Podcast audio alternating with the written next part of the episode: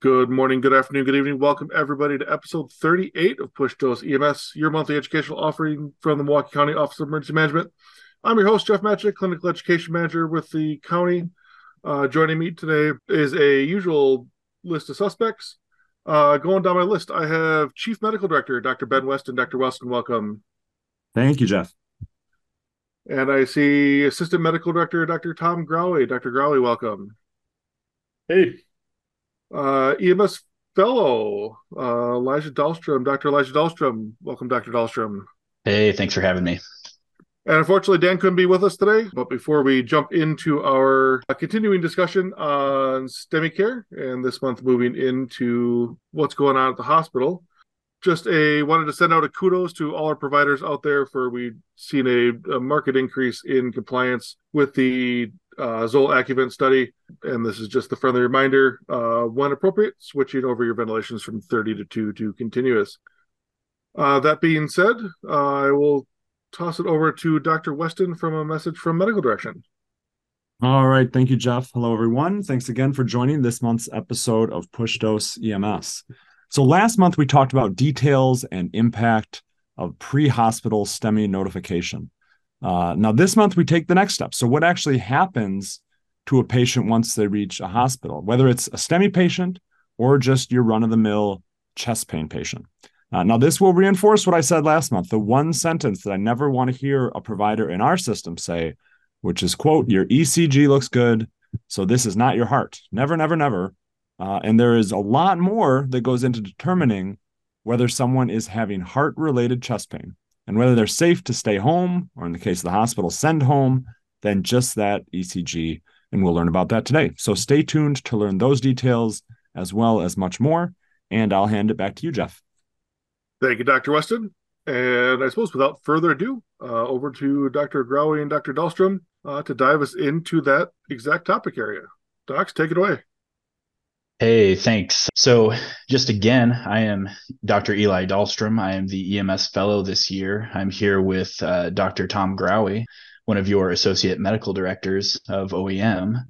And we are going to be talking to you today about uh, post EMS chest pain care, the workup of STEMI in the emergency department, and then some of the common complications that we see in these patients who have experienced a STEMI. Great. So, you know, let's get let's get started off by just talking a little bit about what happens when someone comes into the emergency department with chest pain. You know, and I think that Dr. Weston had a good point about EKGs, you know, not telling you that the heart is okay. And I, I'll take that one step further and say that, you know, a lot of times there are there are these like big life-threatening causes of chest pain that are not heart related at all that, you know, might not show up on on an EKG. And I think one of the biggest challenges that we have with this in EMS and, and in the emergency department as well, you know, especially when it's four in the morning and you're tired, uh, you're busy, you've been running calls, or in the ER when we're planning what workup to do, you know, I've got 20 people in the waiting room. It's that sometimes people who look good and pass that like sniff test of looking not sick, it's easy to say they don't have anything serious going on but I'll tell you, like some of these diagnoses, like aortic dissection, PE in particular, those two, and even a lot of myocardial infarctions, uh, these patients look good. Um, and it's not until you get some tests back or notice a subtle tachycardia that you find that there's something more ominous going on. So, you know, like when I'm looking at somebody with chest pain in the emergency department, um, I'm always thinking about my differential diagnosis and what could be going on with them, you know, as I pull up the chart and see how old they are before I even walk into the room, you know, similar to how you're coming up with your differential before you get on scene when you're thinking about what could be causing chest pain in somebody who's an 80 year old male versus a four year old female, you know, your differential is going to be a little different. And it's good to walk into any call with the differential, you know, kind of lined up. So similar to when I walk into the room. And then you use that history and physical exam to really narrow down that differential for what could be going on. You know, does this sound like a STEMI? Does this sound like a dissection? Does this sound like a PE? You know, other things I'd be worried about, uh, tamponade, esophageal rupture, pneumothorax, pericarditis. Those are the big, the big chest pain diagnoses that I'd be worried about that I don't want to miss. And you ask questions and you use your physical exam to find that. You know, if I've got a patient who's got uh, unilateral leg swelling that's tender and she's on birth control and just got off a plane from Hawaii, you know, and now has chest pain, I'm really worried about a PE. Or if I've got a long term smoker who's got high blood pressure and is having chest pain that's kind of radiating to his back and, and his blood pressures are through the roof, you know, that's when aortic dissection is is really jumping to the forefront of my list. And then through that kind of formation of that differential diagnosis and what's going on, I'm going to get a couple different tests in the emergency department to help me out. So I'm going to get a 12 lead, and that's going to happen right away, just like an EMS. You know, you walk into triage, you get a 12 lead. The first thing they do when they put you on the bed, moving you from the ambulance cot, is get a 12 lead. You know, to see if if there's something very quick uh, regarding a STEMI that we could easily find and and start down that treatment path for. Okay, beyond that, the other big things that an emergency department's going to get for chest pain are going to be a chest x-ray. That gives you a lot of information about things like a pneumothorax. If people are having an aortic dissection, you can sometimes see some findings from that dissection on the chest x-ray. Um, you'll also see things like a pneumonia. If somebody has a ton of fluid around the heart, sometimes their heart will look enlarged broken ribs can show up. Um, and then if somebody has that esophageal rupture where they have a hole in their esophagus, you can sometimes see some air where it shouldn't be on the uh, on the chest X-ray. So a lot of information uh, comes from that. And if you want some more info on these alternative diagnoses that we look for, um, I'll point out the newsletter has a lot of information on other life-threatening causes of chest pain um, that you can check out. So besides the 12 lead and the and the chest X-ray, you know, getting a troponin test to look for damage to the heart, and then some other screening labs like a CBC that looks for uh, anemia would be the big one that I'm worried about. And then a basic chemistry panel that'll tell me about the electrolytes in someone's body, as well as their kidney function, are, are kind of the mainstays of treatment sometimes if your potassium is really high that can uh, put you into weird dysrhythmias same with low potassium. So that's kind of the main electrolyte i'm looking at in this in this setting. So th- those are the tests that i'll start with. And then beyond that maybe if i'm worried about a pe or a dissection i get a cat scan you know or a bedside ultrasound to look at how the heart's beating and whether there's fluid around the heart and someone who might have tamponade or pericarditis um, but th- those are the mainstay workups: are a chest X-ray, a 12 lead, um, and then some uh, some blood work. Beyond this, while all this is going on, it's really important to remember to treat pain. Okay, there's this big myth in medicine, you know, that if we treat pain, then it's going to impact how we are able to diagnose. That's not the case at all. Whether you treat pain or don't treat pain, um, we're going to be able to figure out what's going on with the patient. It's not going to make it easier. So, you know, you do have some things in the pre hospital setting that we also have in the hospital. You know, Tylenol, Toradol, those are great things to use for pain that might be musculoskeletal related. If somebody, I'm worried they're having a cardiac cause or more serious cause, uh, maybe I'll try some fentanyl or other opioids. And then the one thing that I have that isn't carried in the emergency department that I'll use not infrequent would be like a lidocaine patch for muscular pain. Or we have these things called the GI cocktail that's basically some lidocaine and antacid that can numb up an esophagus and a stomach and help people that are having GI related chest pain uh, feel better. So again, that's kind of a, just a brief summary of what happens in the emergency department. Remember, there are a whole bunch of things that could cause chest pain behind besides a STEMI the newsletter is a great resource for some uh, things to think about with all these different diagnoses that might help you uh, find one over the other. And the 12 lead doesn't look for all of them and could even miss the heart ones that you're looking for. So it's very hard to say that a chest pain isn't serious uh, unless you're getting, you know, a little bit more thorough of an evaluation. So Tom, we're working in the ER. Let's say either EMS sends us in a 12 lead or we get a 12 lead in the waiting room and we see ST elevation, we we have findings that demonstrate STEMI. What happens next in the ER? Yeah, so the first thing I'm going to do is activate the cath lab to try to get all the moving pieces together for that procedure. That means maybe clearing a table of somebody who might be getting ready to undergo a non emergent cath, getting people to come into the hospital. There's a big team that comes with that. If the patient hasn't gotten aspirin already because they're like in the waiting room, mm-hmm. you know, EMS, you guys are always giving people aspirin, which is great. Then I'll give them aspirin. And then I'll start some additional blood thinning medicines. So, usually heparin, which is an actual blood thinning agent similar to Coumadin or warfarin that you might see people taking orally. And then, depending on the cardiologist and what the EKG looks like, sometimes we'll give an additional antiplatelet agent like Brilinta. Um, the old one that we used to give a lot was called Plavix, if you've heard of that.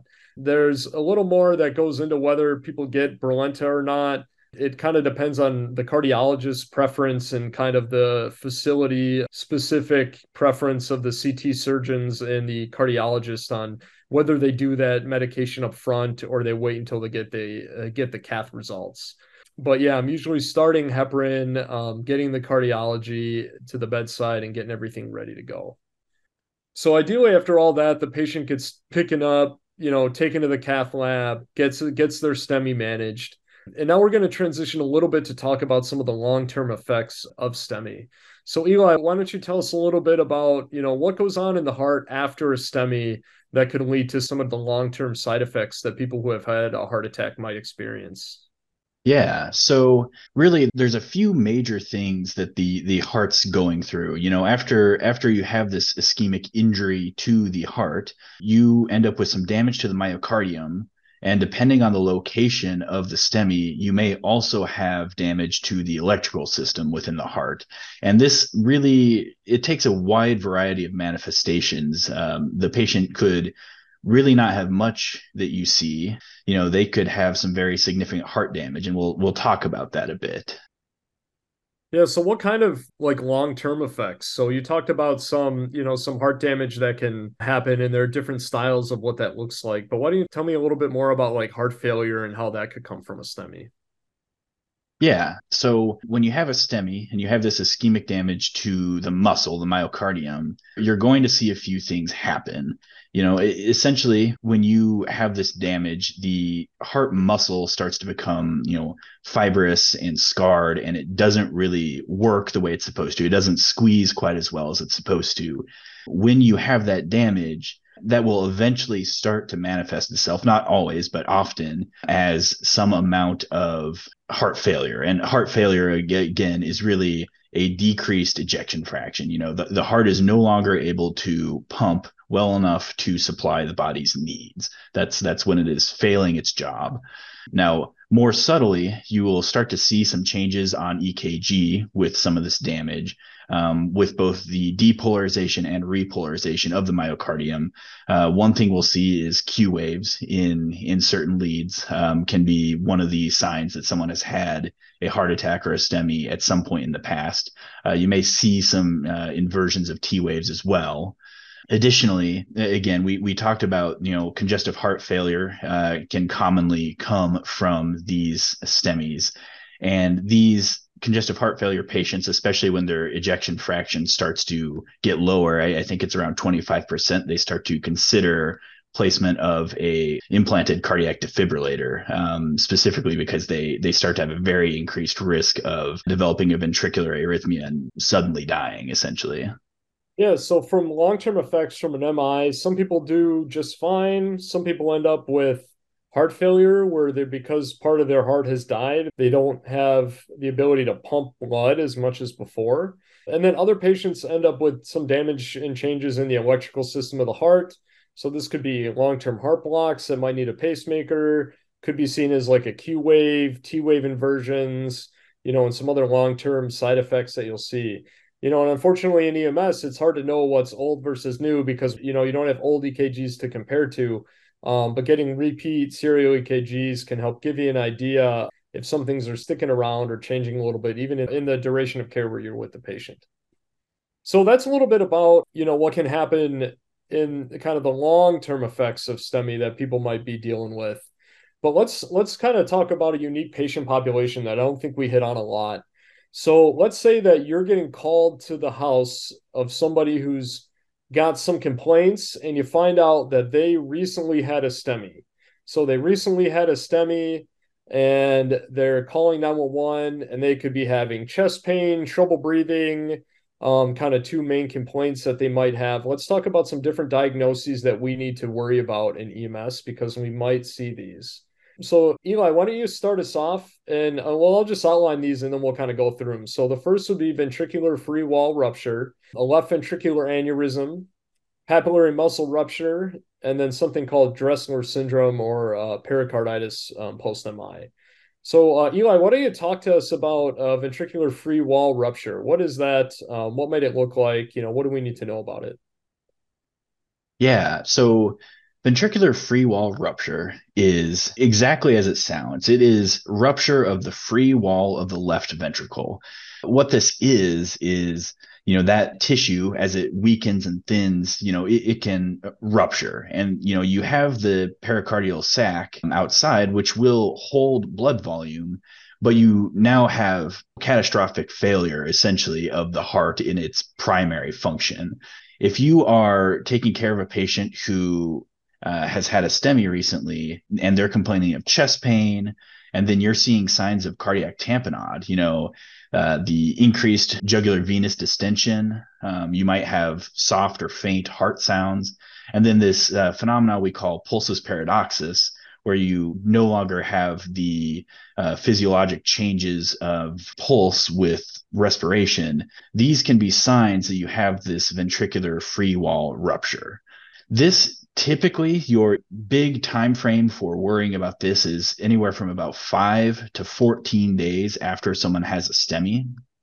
Why should we care about this uh, as far as EMS? You know, th- the big thing is this is an absolute emergency for the patient. This is someone who's at very high risk of death you know there, there's not going to be a ton that we can do other than get them to the hospital but there there may be some benefit to giving iv fluids in this patient population as you're transporting. Great. So if i've got a patient that's about within that between one week and two weeks post stemi and they've got this sudden onset of chest pain some trouble breathing they could be in heart failure they've got signs of cardiac tamponade um, i got to worry about ventricular free wall rupture and get that patient to the hospital right away. I could try to give some fluids to help them out, but I got to get them transported to figure out what what could be going on. So what about a left ventricular aneurysm? Tell us a little bit about that. This is commonly seen after your anterior uh, myocardial infarctions. These can sometimes be asymptomatic. Patients won't always have a complaint if they are experiencing the left ventricular aneurysm it can, however, also present as chest pain and sometimes as shortness of breath. What is a left ventricular aneurysm really? It's an aneurysm, much like we think of an aneurysm of the aorta or anywhere else. You know, it is this now kind of bulging, thinning of the wall of the ventricle. Of course, this leads to impaired pump function of the heart and really importantly, within the chamber of that left ventricle, is now you have changed the fluid dynamics of the blood as it goes through the heart. You have these areas of blood flow that are now kind of stagnating in that area of aneurysm. You know, the blood's no longer flowing smoothly from the mitral valve into the left ventricle and then being pumped out. You have areas of blood that start to pool. And you know, as we know, when blood sits still for a minute, you know, it starts to form clots, right? And and with these aneurysms, one of the biggest things that we worry about is the predisposition to thrombus formation within the left ventricle. These patients become at much greater risk of having strokes down the road, especially if uh, there is subsequent intervention performed. Now, you're often seeing these left ventricular aneurysms, and, and they tend to be a much more chronic pathology. Um, they can last up to six weeks after MI and can be permanent damage to the heart.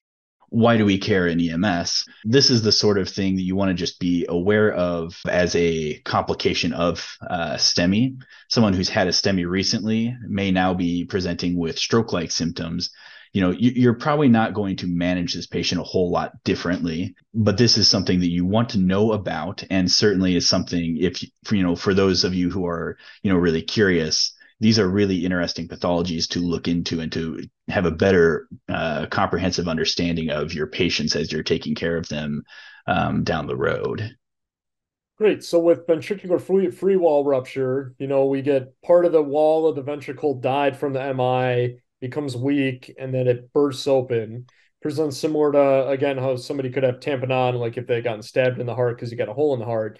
left ventricular aneurysm, you've got that weakening of the wall from the tissue dying, but this just pouches out and causes a little pocket where you can get clot formation that can cause strokes and other things like that. You know, less likely to see acutely in EMS, but could be a cause for a, a stroke.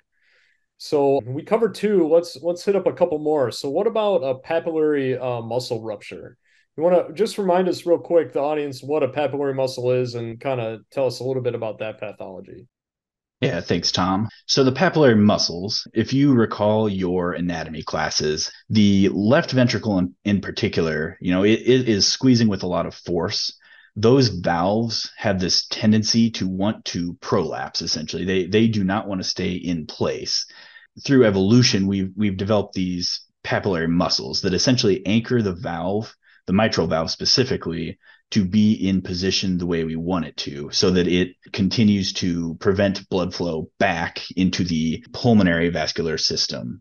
So the the papillary muscles especially of the left ventricle are are particularly important here and they are preventing mitral valve uh, regurgitation and prolapse some of these papillary muscles notably have singular blood supply and are particularly predisposed to damage if you have certain types of uh, STEMIs, essentially.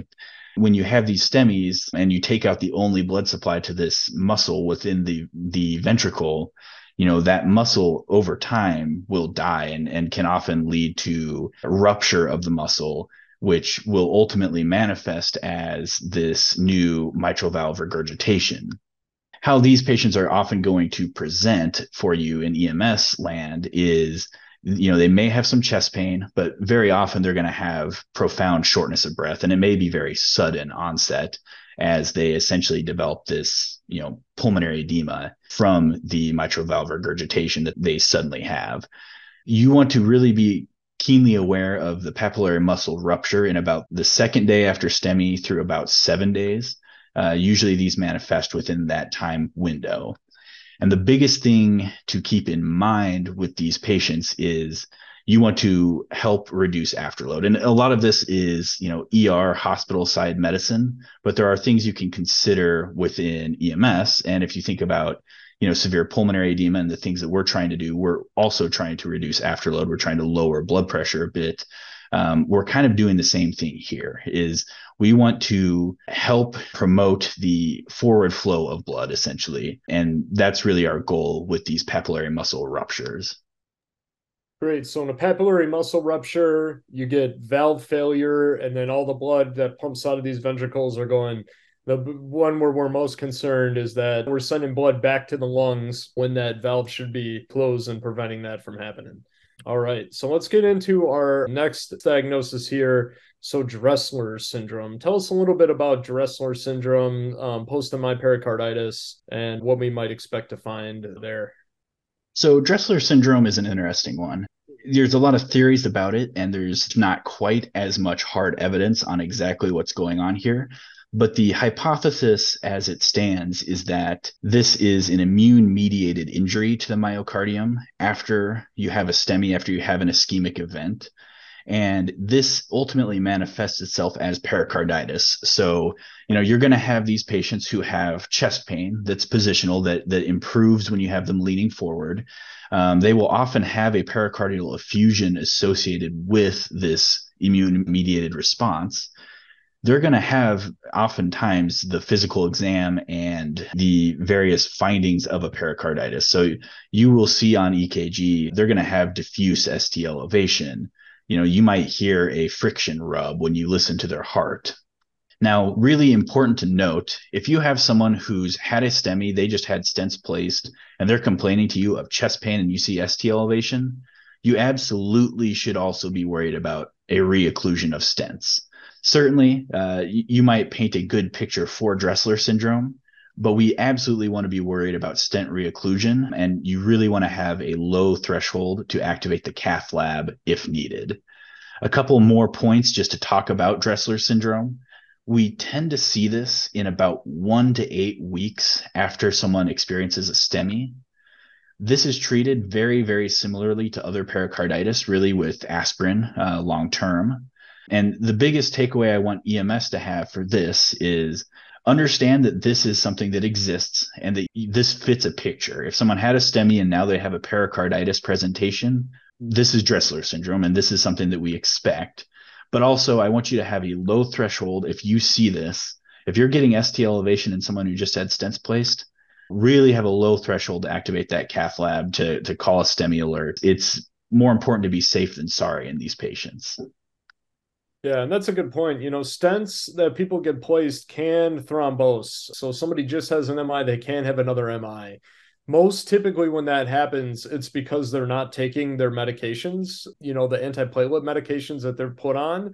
So that's always a great question if you're worried about that. Like, hey, have you been taking the, uh, you know, the Plavix, the Brilinta, the aspirin that you're put on after your stent? And if they say no, your suspicions should really go up. So great. Thanks for breaking down those diagnoses for us. So uh, ventricular free wall rupture, left ventricular aneurysm, papillary muscle rupture, and Dressler syndrome or post-MI uh, pericarditis. And then stent thrombosis, I guess we just talked about a little bit, but it's basically just a, an MI after an MI because the stent re-occluded. One more point I want to make about these diagnoses. You know, if you're worried about a complication from STEMI, with the exception of the Dressler syndrome that we're also just worried about another MI, these patients do not need a STEMI hospital. Okay, so if you're having a papillary muscle rupture, left ventricular aneurysm, there's nothing about a cath lab that's going to help you out in those settings. Okay, so those are not STEMI, acute STEMI patients, so they do not need a STEMI hospital. So, uh, Eli, why don't you uh, take us home today with just giving us a little summary and some take home points from uh, today's podcast? Yeah. So the first take home point is when you take the patient to the ER, um, they have a complaint of chest pain. Maybe we're worried about STEMI. You know, the ER's process is they are going to evaluate the patient themselves. They're going to, you know, get a good history, get a good physical. They're going to form their own differential diagnosis. And this is going to include cardiac and also non cardiac concerns. Then we're going to get evaluation and treatment on board for these patients you're commonly going to see serial EKGs. You're going to see serial troponins being drawn. And really, the important takeaway we want to have, especially for EMS providers in the field, is one time screening EKG, one 12 lead, is not enough to say that the patient's chest pain isn't serious. MIs evolve over time. Sometimes they don't show up on the initial uh, EKGs. And frankly, there's a lot of other things that we are concerned about in the ER when someone comes in with chest pain. The second point would be that, you know, when a STEMI is found in the ER or by EMS, we have a very prescribed pathway that this patient's going down. You know, we're activating the cath lab, we're getting cardiology on board, they're seeing the patient. We have certain medications that we're getting going. And, you know, every hospital is going to be a little bit different and it's going to go based on what the cardiologist wants and be a little bit on a case by case basis but there is a very formal pathway, generally speaking, that this patient is going down once STEMI has been diagnosed. The third point I would make is that there are predictable types of damage that the heart experiences after a STEMI. Some of the common ones include bundle branch blocks, um, AV node dissociation, and congestive heart failure. So, so when you're seeing these things on your 12 lead, you know these are often signs that someone has at some point maybe now and maybe a while ago had some sort of ischemic injury to the heart.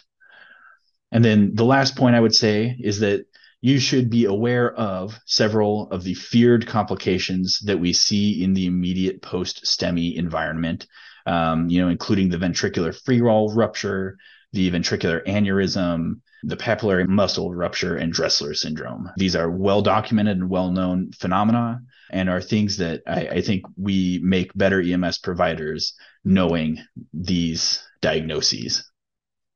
With that, I would like to thank everyone for listening and stay classy, Milwaukee.